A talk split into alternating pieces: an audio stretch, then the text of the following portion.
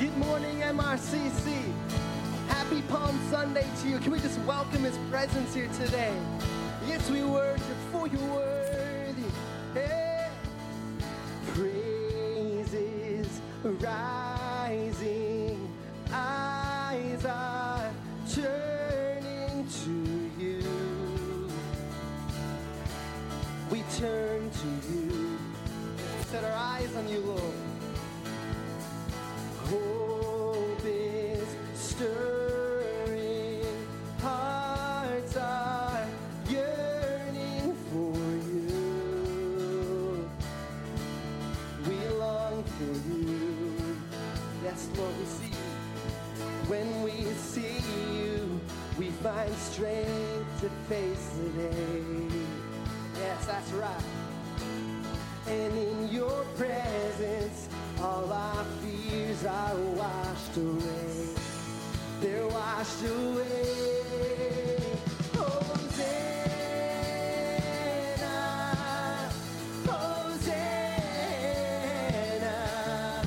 You are the God who saves us, worthy of all our praises. Yes. Hear the sound of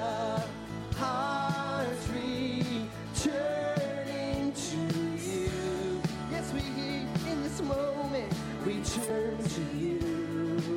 Hallelujah. In Your kingdom, broken lives are made new. Yes, You make us new. For we see You. When we see You, we find strength to face the day. God for that. In Your presence, all our fears are washed away. They're washed away. Yeah. Hosanna, Hosanna. You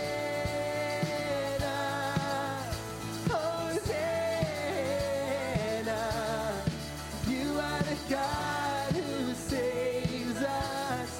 You're worthy of all our praise. Can we sing Hosanna?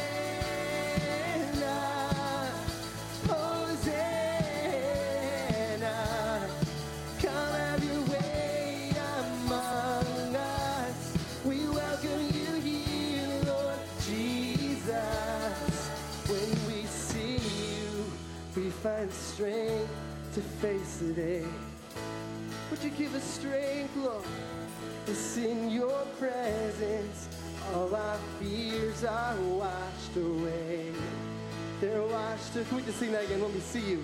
When we see You, we find strength to face the day. Yeah. In Your presence, all our fears are washed away. They're washed away. We lift this up, church. Hosanna, oh yes, Hosanna. You are the God who saves us. You're worthy of all our praise. Yes, we sing Hosanna.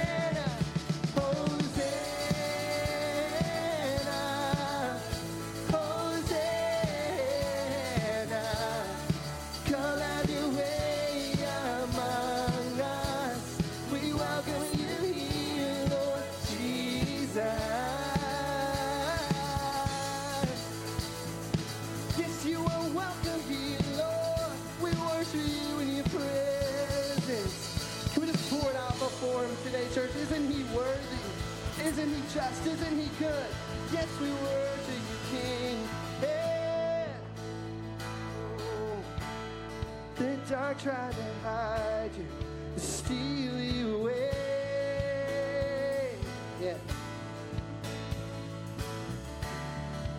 Death tried to keep You inside of the grave. Yes, it did. The enemy fought You. He tried, but he lost. And we can say this with confidence. You cannot be stopped. Yes, do you believe that, church?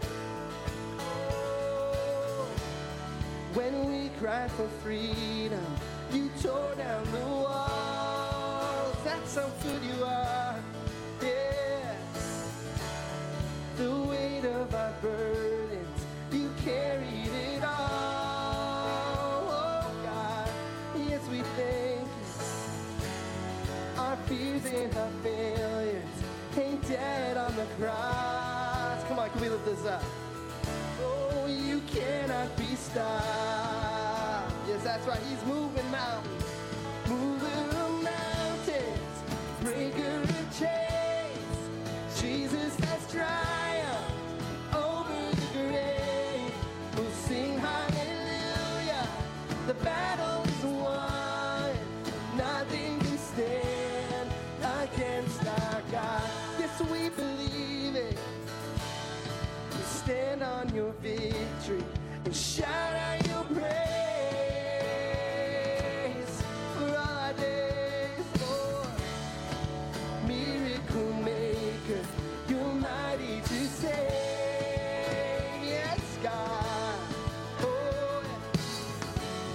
you're awesome in power, relentless in love.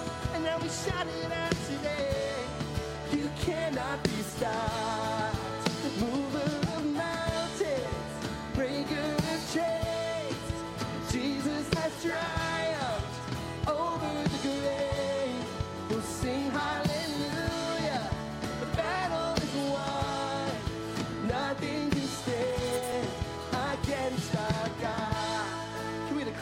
Church. There's nothing that can stop our God. Yeah. There's nothing that can stop our God. There's nothing that can stop our God. There is nothing. There is not. Come on, if you've experienced this today, would you lift up your voice? There's nothing that can stop our God. Hallelujah. There's nothing that can stop our God. There's nothing that can stop our God. There is nothing. There is not. Oh, yes, we declare. There's nothing that can stop our God. We believe it. There's nothing that can stop our God. Oh, yeah. There's nothing that can stop our God.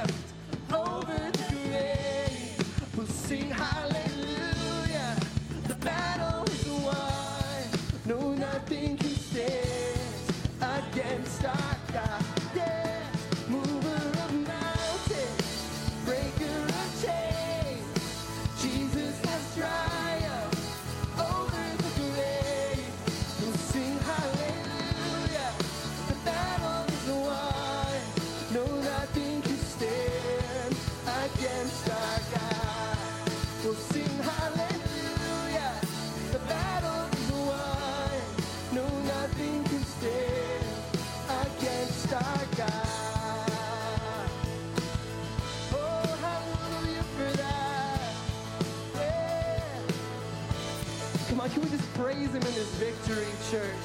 Oh, his love is unstoppable. Your love is unstoppable, Jesus. Yeah. Yes, Father, it is your grace that changes. It's your grace that has changed the world, that's changed us from the inside out. Lord, would you help us to grasp the fullness of this grace, this new identity that you offer? Yes. I've tried so hard to see it. It took me so long to believe it, that you choose someone like me to carry your victory. Perfection could never earn it. You give what we don't deserve it. You take the broken things, yeah, and raise them to glory. for you are my champion. Giants fall when you stand undefeated. Every battle you've won, I am. 'Cause I am who you say I am. You crown me with confidence. I am seated in the heavenly place, undefeated, with the one who has conquered it all. 'Cause it's who you are. Oh. Now I can finally see it. You're teaching me how to receive it. So let all the striving, can we declare this? Oh, this is my victory. You are my champion. Giants fall when you stand undefeated. Every battle you've won, I am. I am who you say I am. You crown me with confidence. I am seated in the heavenly place, undefeated, with the one who has conquered it all. It's this victory, it's by your blood that the battle's won, that the victory is given, Lord. Your victory is our victory, and you call us into a new identity, to a home, into a kingdom, to a resurrected life. Let us grasp the fullness. This is our identity by your blood. It's by your blood the battle's won. You give power to overcome. This is the identity that Jesus has given me. He's calling us home. This heart of grace calls me his own. I praise the one who called me home. This is the identity that was given for you and for me. Jesus has, it was won by your blood, oh. By your blood, the battle's won.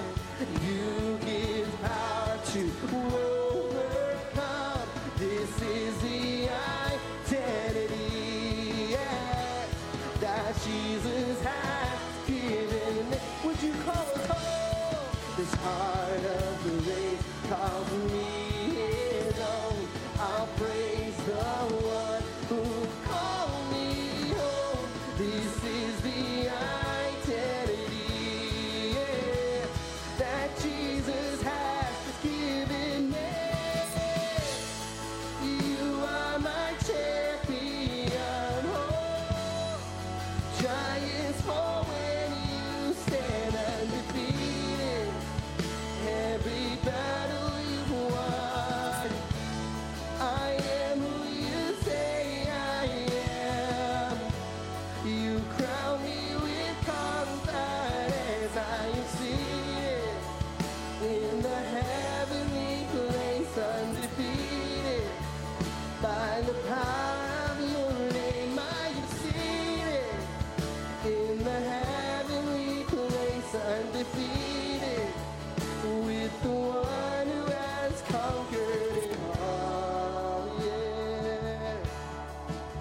'Cause you won it all, yes. 'Cause I am who you say I am. 'Cause I am who you say I am. Yes, Father, in light of who you are, in light of your presence, Lord, be lifted high today. In our hearts, in our lives. Will the action suddenly articulate with 1,000 tongues to lift one cry? Then from north to south and east to west, we'd hear Christ be magnified. That is the prayer of your church, Lord. Oh, be magnified. With the whole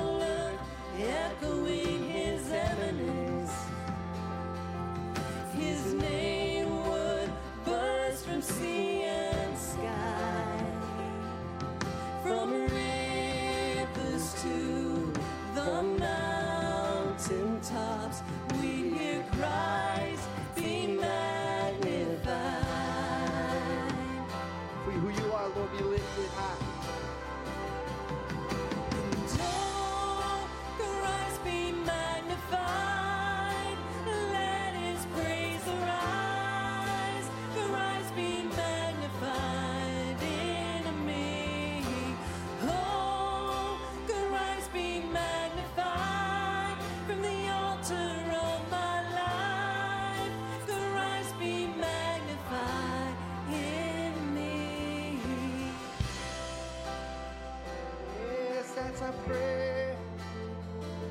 When every creature finds its inmost melody, in every human heart its native cry, oh, that in one enraptured hymn of praise we'll sing Christ be magnified. All that day be lifted high, King Jesus, we're singing, oh, Christ be magnified.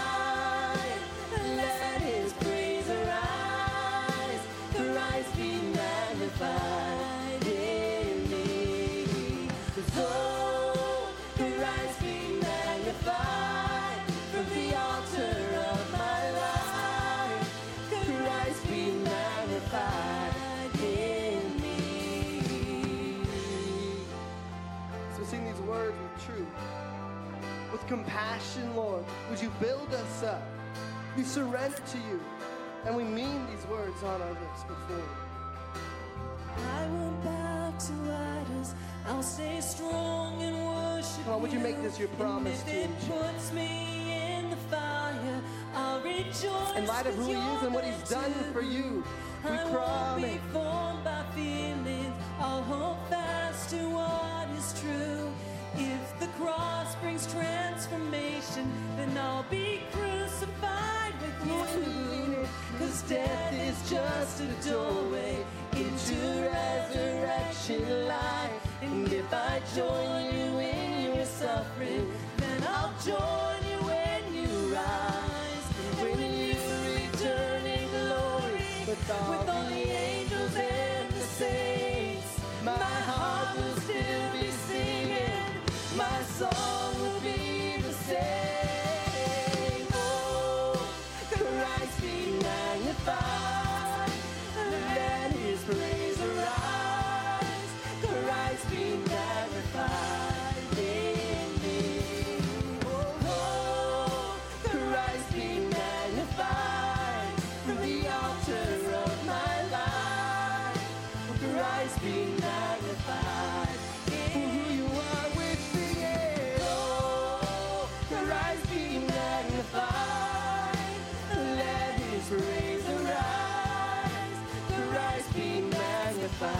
In me. Oh, Christ be magnified from the altar of my life. Christ be magnified in me. Yes, be lifted high, be magnified, Jesus. Yes, yes, Father, be lifted high. Lord, we thank you for your word. John, he writes in his gospel, he writes this profound statement where he says, he must become greater and I must become less. You see, church, we live in a time where media makes it easy to highlight drama. It makes it easy to highlight controversy. And to no surprise to us, our overall shortcomings. But there's something powerful that happens when the people of God keeps our focus above such things, beyond the worldly and towards the heavenly. Expresses that we are sold out for Christ, that we have died to our old selves, that old baggage, and have become a new creation filled with resurrection life. And with this new life, it is our worship that magnifies Christ. And with today being Palm Sunday, the start of Passion Week, would you allow him, the Christ who saves, allow him to be magnified in your life and in your worship. Church, would you pray with me? Lord, we look to you, our Savior. We turn our eyes towards you. And just as you enter Jerusalem, we shout your praises. We pour out worship before you. We sing Hosanna. Lord, your sovereignty, it's undeniable. You are the God who saves us, and this is the most amazing truth in all the universe. Lord, let us walk with you this Passion Week. Let us reflect on the power of the cross this Good Friday. Let us reflect on the magnificent victory next Easter Sunday. Be magnified, worthy King. Yes, be magnified. We worship you in Jesus' name. Amen. Amen, church. Welcome to second service here at MRCC. You know, it's Palm Sunday. We don't see many palm fronds around here. But would you turn to those around you, and would you just give them a high five with these palms today?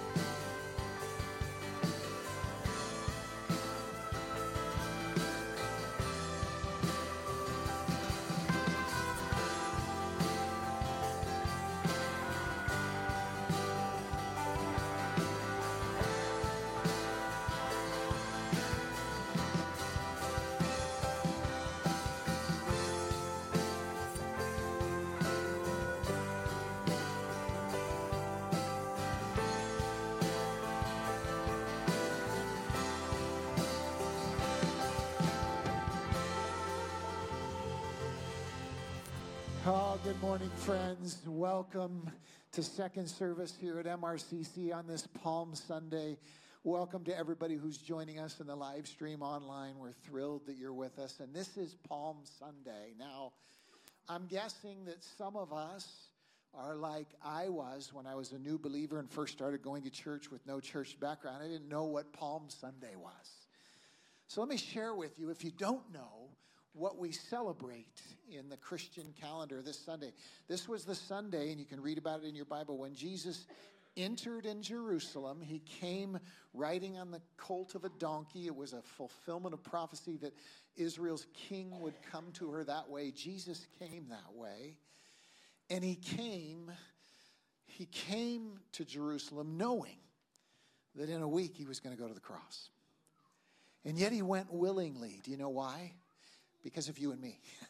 He went willingly because of us. The scripture says he went there for the joy set before him, knowing the cross was at the center of it. And I always reflect on Palm Sunday that most of that crowd that was cheering for him when he came in, a week later was screaming for his death. Yeah, a week later they were saying, "Give us Barabbas. We don't want this Jesus guy. Crucify him." Why? Because some thought that he had come to save the nation. Only a few knew that he had come to save our souls eternally. And so he went to the cross, and on Good Friday, we celebrate that awful moment.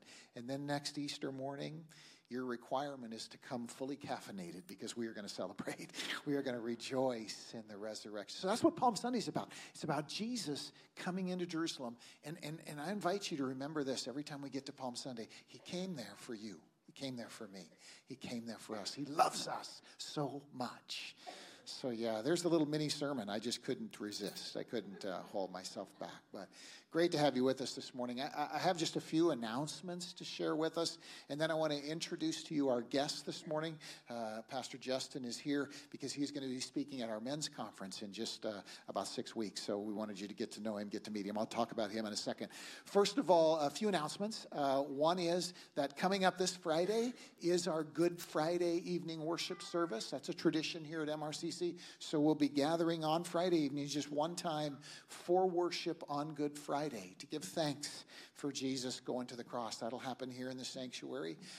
And then as well, coming up next week, as you know, is Easter. Things get a little tight around here in Easter. Somebody say amen. Maybe you've noticed this before.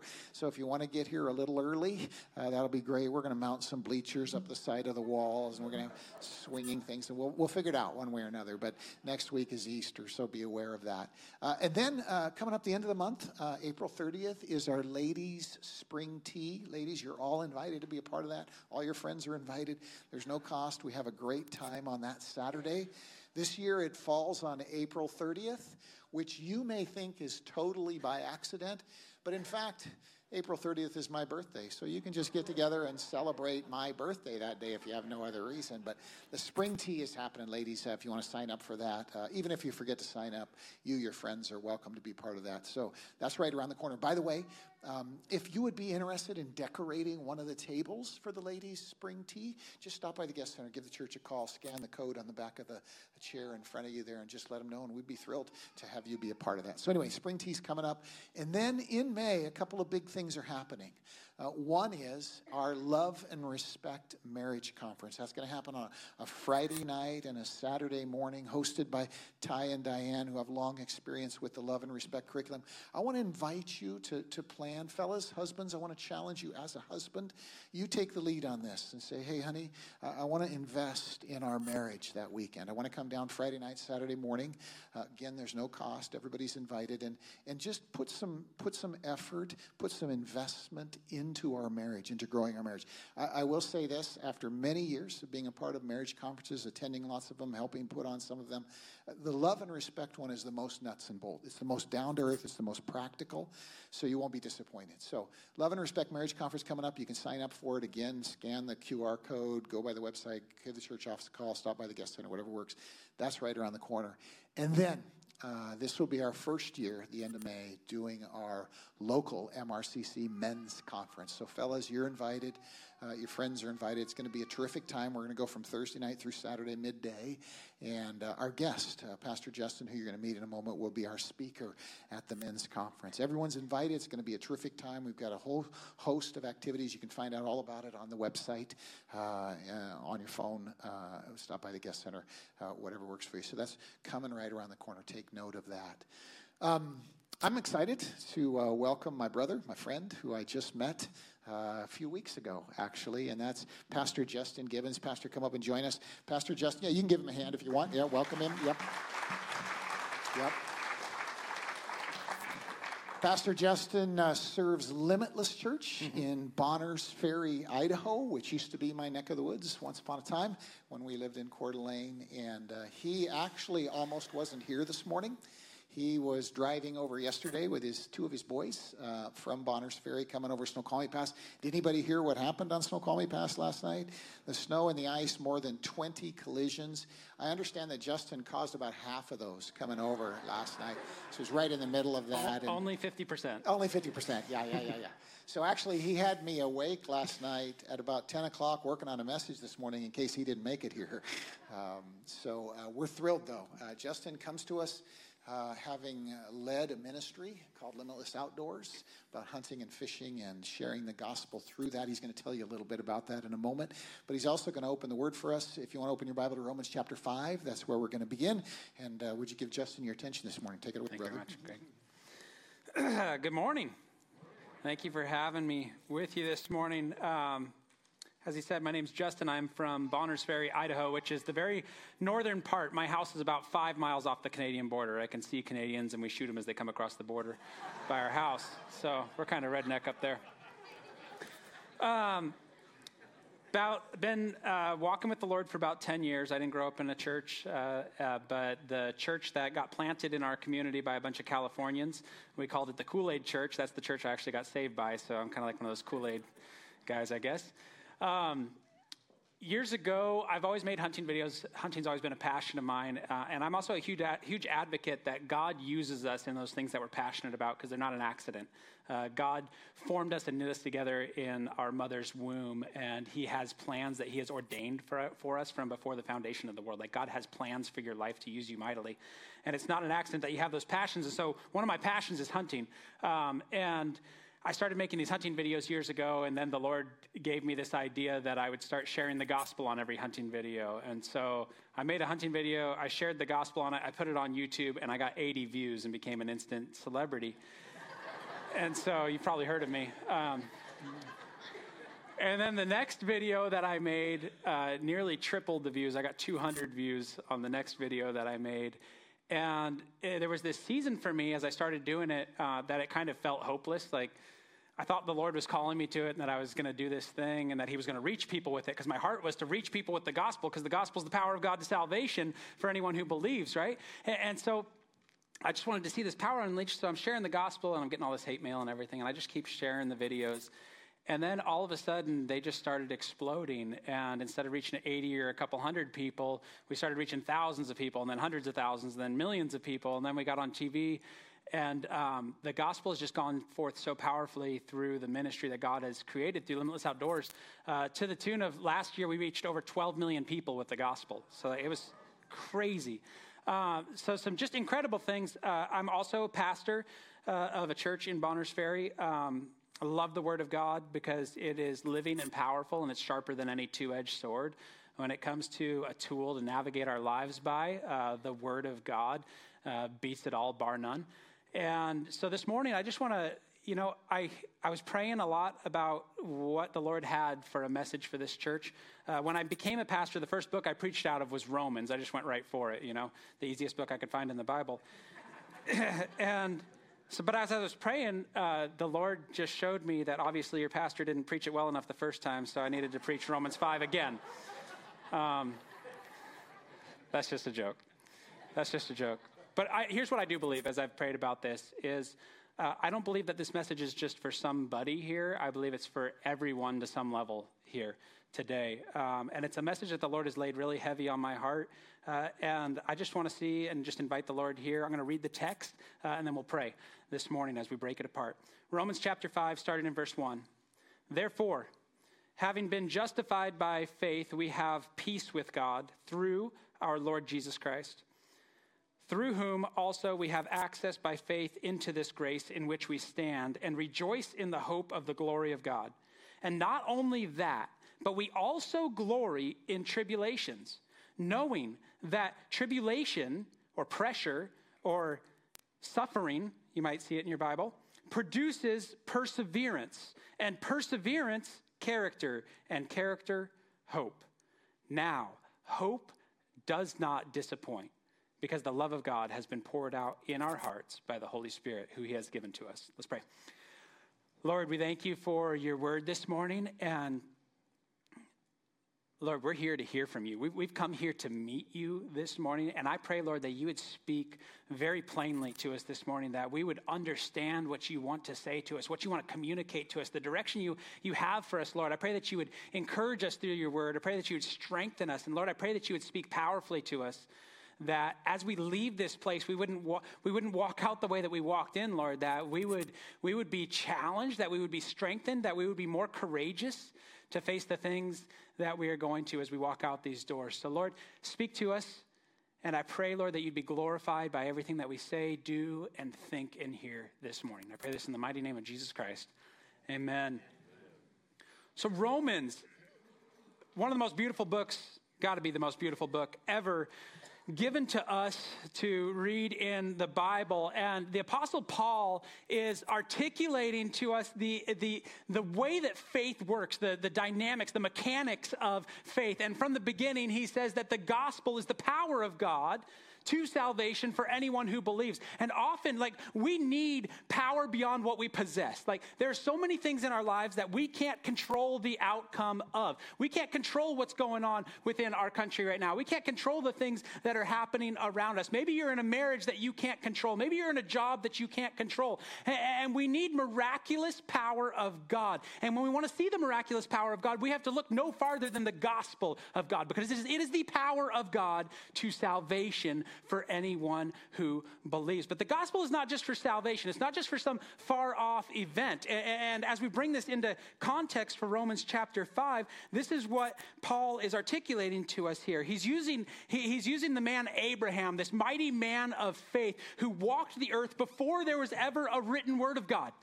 He walked the earth before there was the law, before there was circumcision, and he had this communication with God. He just talked to God, and God talked to him, and he believed God, and it was accounted to him for righteousness.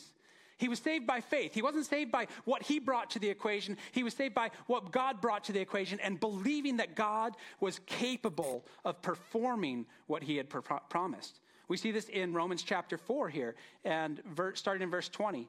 It says that Abraham did not waver at the promise of God through unbelief, but he was strengthened in faith. Did you know that your faith strengthens you?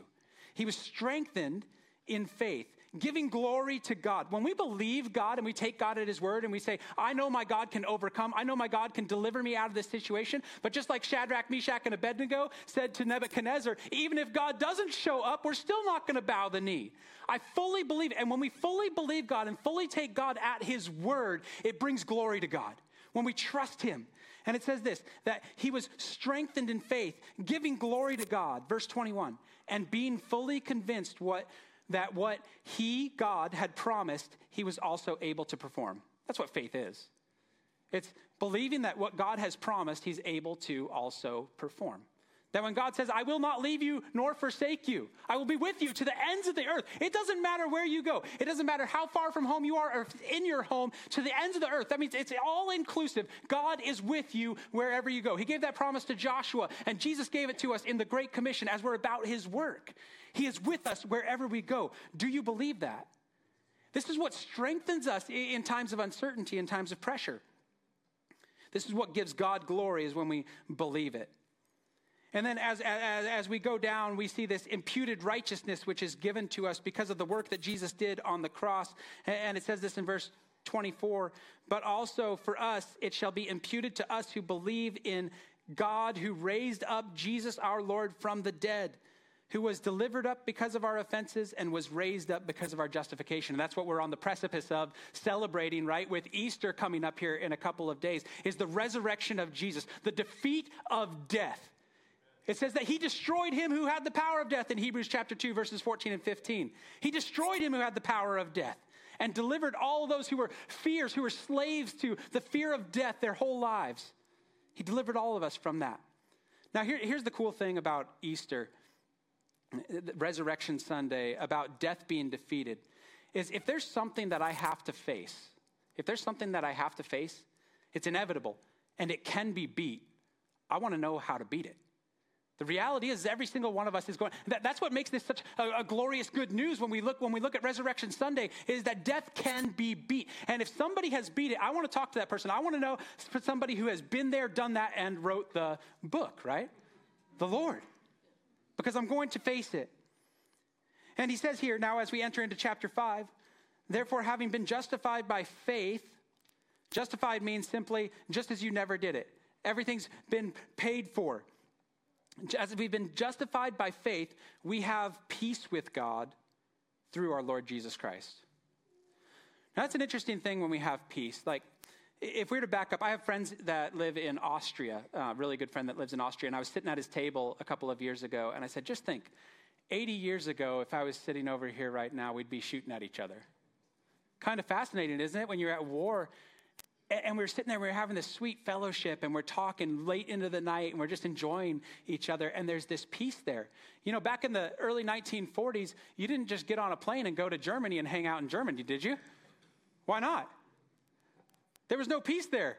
If you showed up in Germany, you were there with a rifle in your hands and you were shooting, right? And as war ends and peace is established, all of a sudden, all these sweet things happen when there's peace established. And we have this, as we put our faith in Jesus Christ, all of a sudden, we're not fighting against God anymore. We're not running away from God anymore. We're not enemies of God anymore. All of a sudden, we have peace with God. We have this sweet fellowship with the Lord. But not only that, verse 2.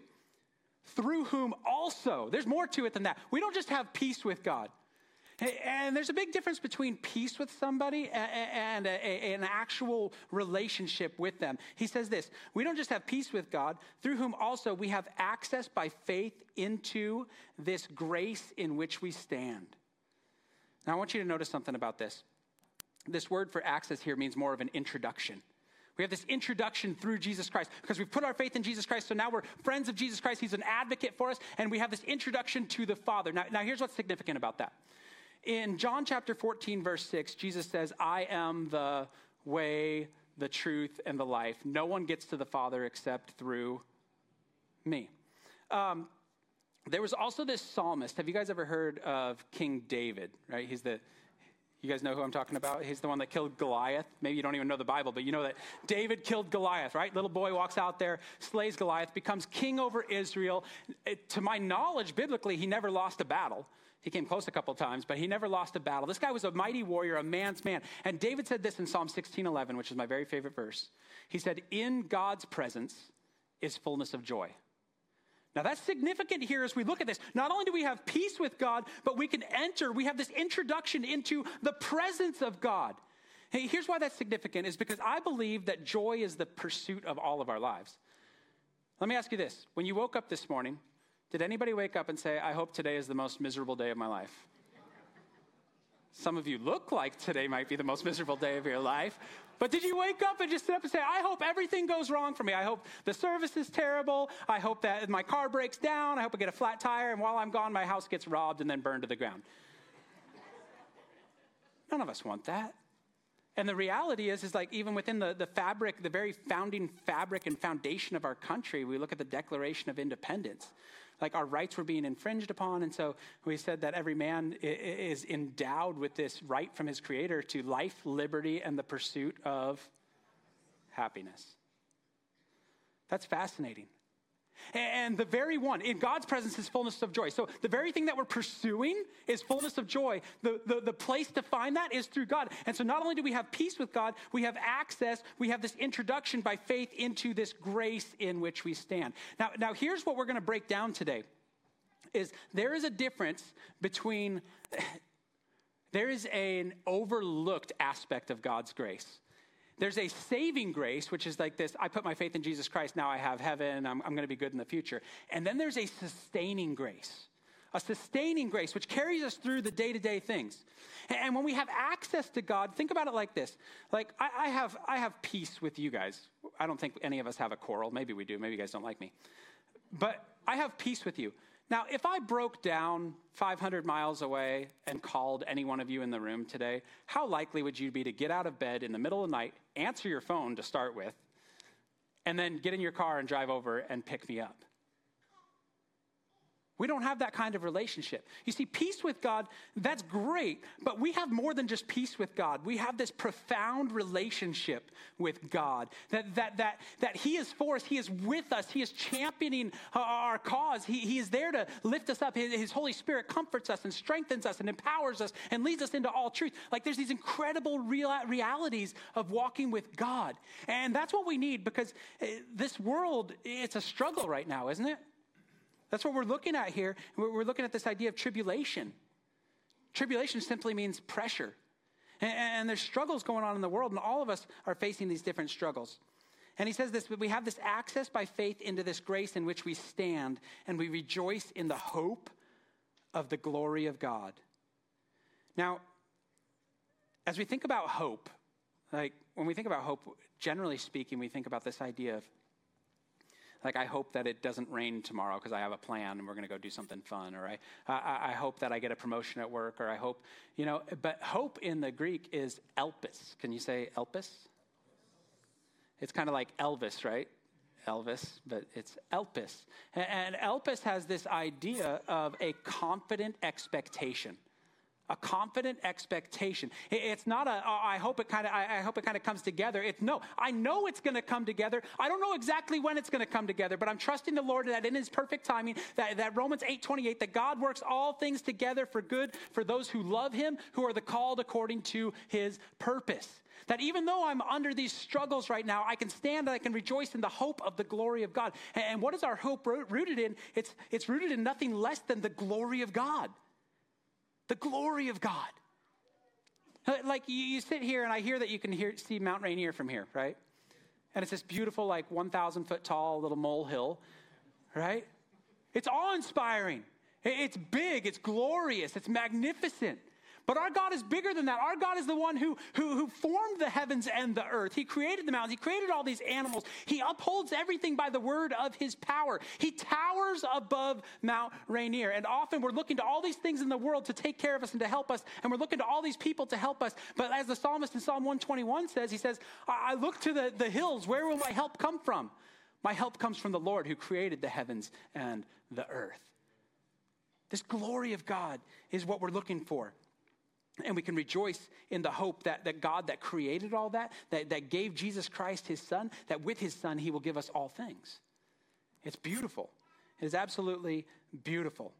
But not only that, Okay, we have this rejoicing in the hope of the glory of God, the future glory. We're all on clouds shooting arrows around and just playing harps and all that cool stuff in heaven. Actually, we're going to rule and reign with Jesus in heaven. That's radical truth about the new heaven and new earth.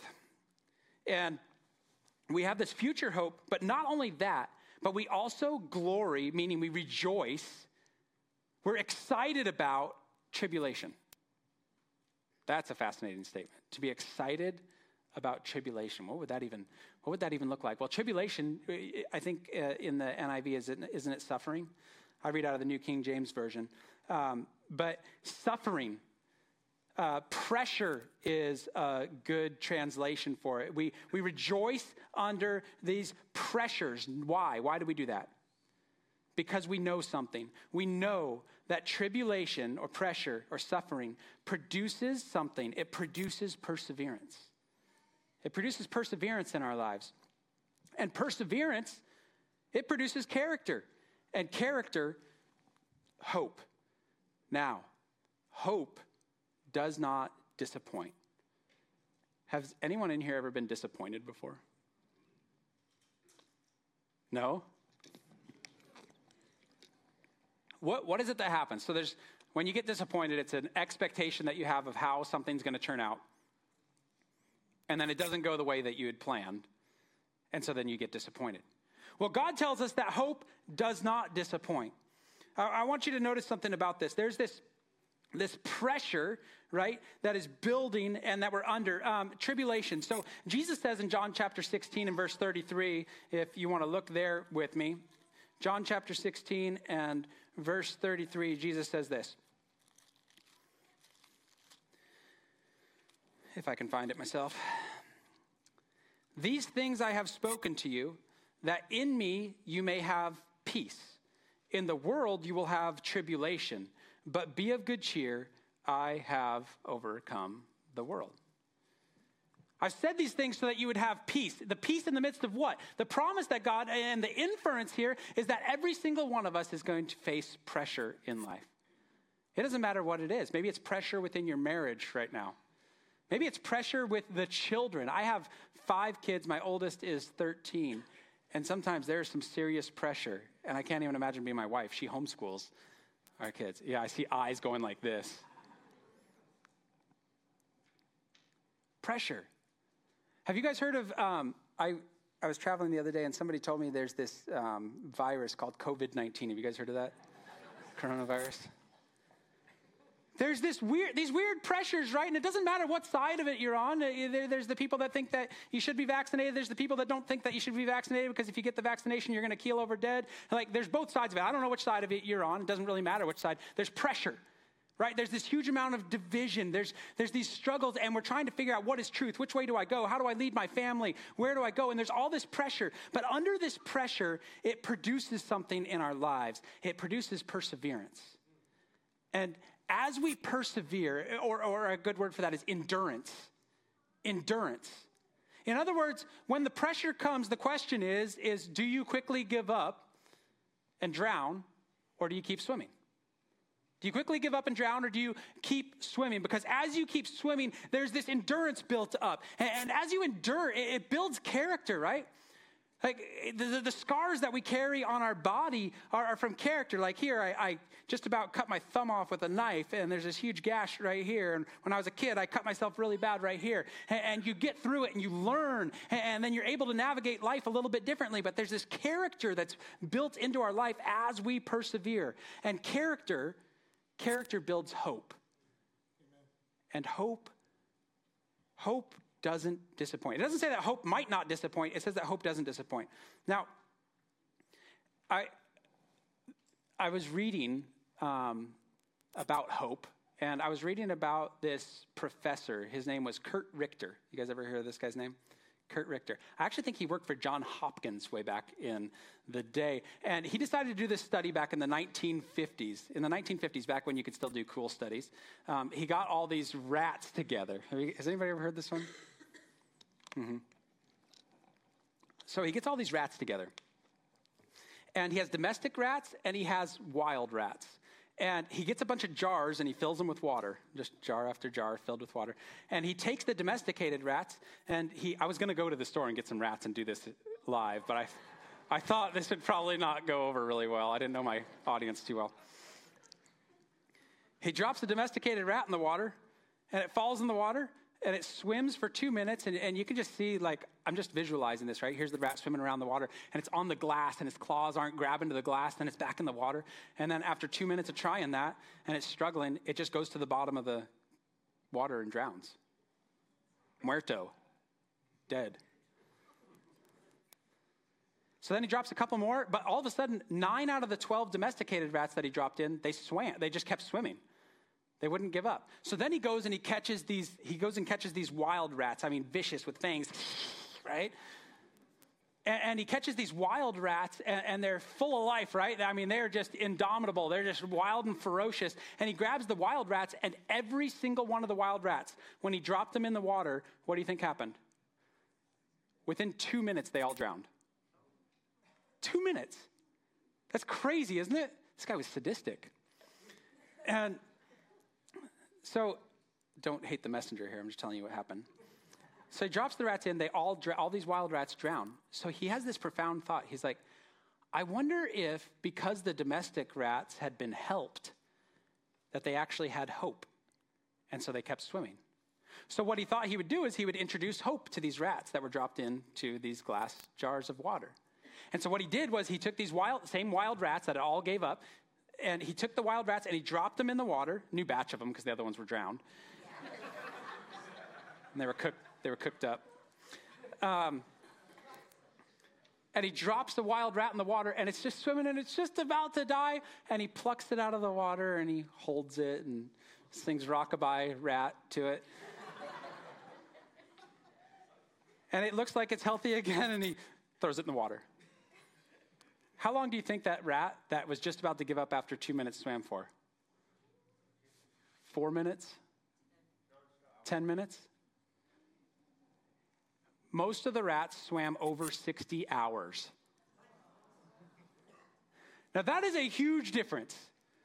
From 2 minutes to 60 hours just because of a little bit of hope. And this is what we're talking about here. There's this hope, and hope does not disappoint. First off, we're capable of enduring much more than we actually really think we are.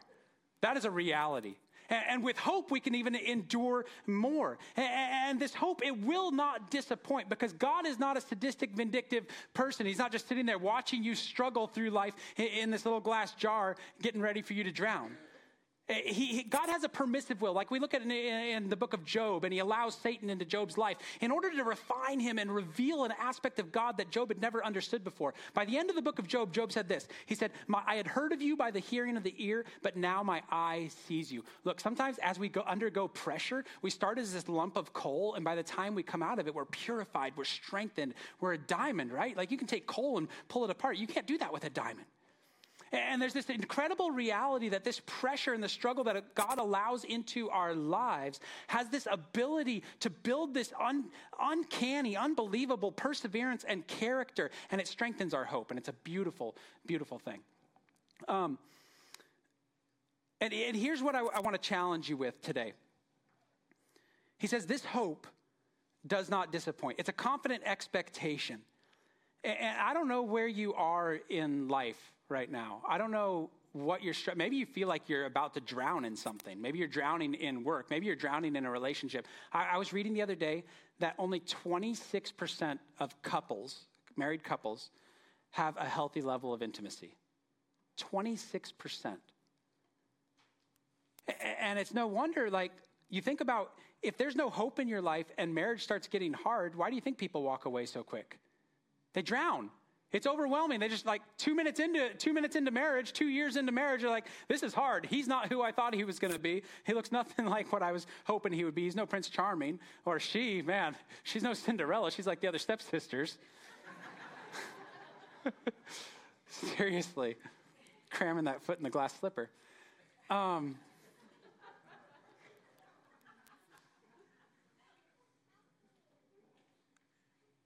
Maybe you're just so engrossed in politics and watching the news that you just feel like you're about ready to drown and give up, and you got anxiety, or maybe you've got depression and you just feel like you're about ready to give up. I want to challenge you to keep swimming today, because our hope will not disappoint us. And it's not just like, hope doesn't disappoint you. Paul doesn't leave us with that. He says this. Why? Because the love of God has been poured out in our hearts by the Holy Spirit who has been given to us. Now, we know from John 14 and 16 that the Holy Spirit is our comforter. He's our comforter. He's the one that strengthens us. And if you turn with me to 2 Corinthians chapter 1 real quick, I'm going to wrap up with these verses. 2 Corinthians chapter 1 says this, starting in verse 3. Blessed be the God and Father of our Lord Jesus Christ, the Father of mercies and God of all comfort, who comforts us in all our tribulation. There's that word again. That we may be able to comfort those who are in any trouble with the comfort with which we ourselves are comforted. So God comforts us so that we can use the comfort that we've been comforted with by God to comfort other people that are going through the struggle. In other words, God has allowed you maybe to be in a situation and a season of swimming, right? You might be that rat that's swimming right now and it feels like it's endless, but the confidence isn't in, the hope isn't in, the hope is not in, I can get myself out of this glass, but it's in the one who has the power to pull me out of the glass. That's why the rat kept swimming, because it knew it didn't have the power. It drowned because it knew it didn't have the power, but it kept swimming because it knew that God had the power to pluck him out of the water. And this is what I want to challenge you with. This word for comfort here actually has this idea of a strengthening and a making you brave. Like when we think of comfort, it's like, oh, God loves me so much. I'm crying on his shoulder. There is that. God will comfort you in that way. But often when God comforts us by the power of his Spirit, he stands us up. He makes us brave. He encourages us to keep swimming. He exhorts us to keep swimming. And here's why. As God does that in our life, as he plucks us out of the water, and we've been through that season of struggle and we didn't drown, here's what we can do with that. We can encourage other people who have been struggling, who are in it. Maybe you're walking by. How many people do we see that are struggling, guys? And you see that they're struggling, and maybe it's something that you've struggled with, or you know somebody else that had struggled with it. And you have the opportunity to speak in their life and to encourage them and say, keep swimming. I just want to challenge you today and leave you with this. I don't know where you are. I don't know what struggles, what pressure, what big decisions, what marriage problems. I don't know what you face today. But I want to challenge you.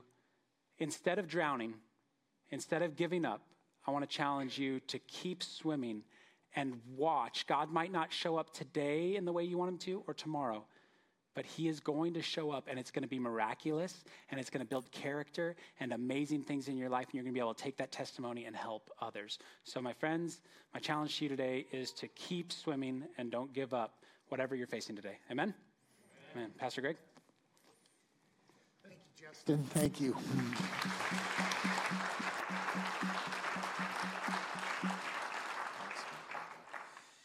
Perseverance creates character, character, hope, and hope does not disappoint us. You know, when Justin was sharing that in first service, it reminded me of a story I like to tell, and I'll just share that with you before we go. You may have heard this before, bear with me. But when I was a youth pastor, we took a bunch of teenagers on a camping trip up into the Olympics, and we were supposed to be up there for a week. That was the plan. We're going to go up into the mountains and spend a week walking together through the Gospels. Took about 40 teenagers, myself, the youth pastor, a couple of leaders, and we headed off into the Olympic Mountains. We got up in there. We hiked 15 miles back, and we set up camp in this beautiful spot, had a pretty evening, went to bed, and during the night, one of those epic Western Washington rainstorms blew in. And I mean, it was monsoon season in the Olympics. So much water came down that night. My tent was on an angle, and it filled up with water in the bottom. And I'll always remember that night. I would slide down the hill. My feet would go into the water. It would wake me up. I'd climb back up the hill and do it again just to get through the night over and over. It was miserable. We got up the next morning, and I mean, everything is soaked, just soaked, standing water everywhere. I've got kids crying. I've got youth leaders crying. local wildlife looking sad towards us. You know, it was just, it's a mess, right? And I realized we can't stay here. This whole thing's ruined. We can't do this. It's so bad. And so I told everybody, hey, we're going to pack up and head out. But I also did something that was just part of what I did in youth ministry, and that was I pulled the guys together. And one of the things that was a big value to me is to teach the guys, God made you strong in order to serve the ladies. It doesn't mean lots of ladies aren't strong. It means that generally speaking, God made the guys stronger, and the reason for that is to serve the ladies. So wherever we went, whatever we did, our guys served our girls. And so I said, fellas, you know, I'm calling on you. I said, all this gear is so soaked, it's twice as heavy as it was. Some of these girls, they're just not built to carry this out of here. So here's what I'm doing. I'm going to partner up one guy with one girl, and he's going to carry his gear and her gear back to the campground. You never heard so much belly aching and complaining in your life. You want to talk about an unhappy bunch. You go, oh, carry their own stuff. And all that. No, fellas, God's called you to this. God's made you for this. And they each went and took a girl's stuff, and we headed down the hill. And I mean, they were growly, and they were under pressure all the way down, complaining until we got close to the parking lot. When we got close to the parking lot, suddenly the guys looked up, and there were all these dads who'd come to pick up their daughters and take them home from the camping. And all of a sudden, these guys went like this.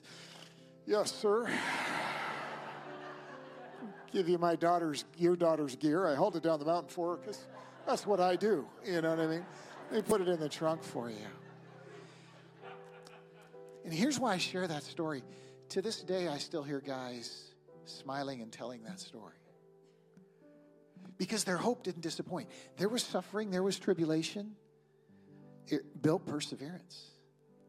And out of that perseverance came character. And at the end came this brilliant hope, like Pastor Justin was talking about, of being like God, the glory of God. And suddenly these guys said, you know what, that was worth doing.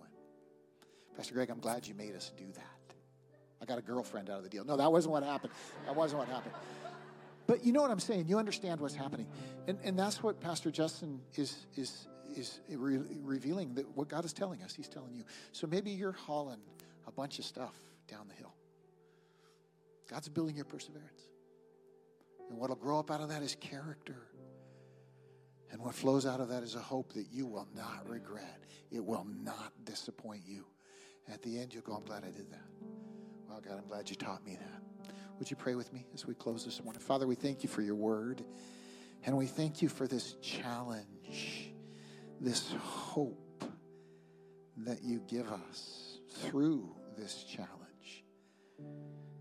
God, we pray that as we swim around the jar in hope, you would help us remember that what you're doing in us through this is amazing. What you're doing in us through this will cause us to rejoice in the end. Plant that hope, that confident expectation in our hearts. We pray for that. We pray for that. And if that's you this morning, just like Pastor Justin said, you're hauling that oversized load down the hill. Maybe it's somebody else's mess. God says, I'm at work in this. I'm at work in this. I'm building you, and you will rejoice. We thank you for your word, Lord. We pray it in Jesus' name. Amen. Would you stand with me, friends? Easter next week. Come a little early. Bring your sharp elbows. It'll help you find a seat. Now may the love of God the Father, the grace of the Lord Jesus Christ, and the fellowship of his Holy Spirit go with you throughout this week. Go with God. Tell someone you love them. Happy Palm Sunday.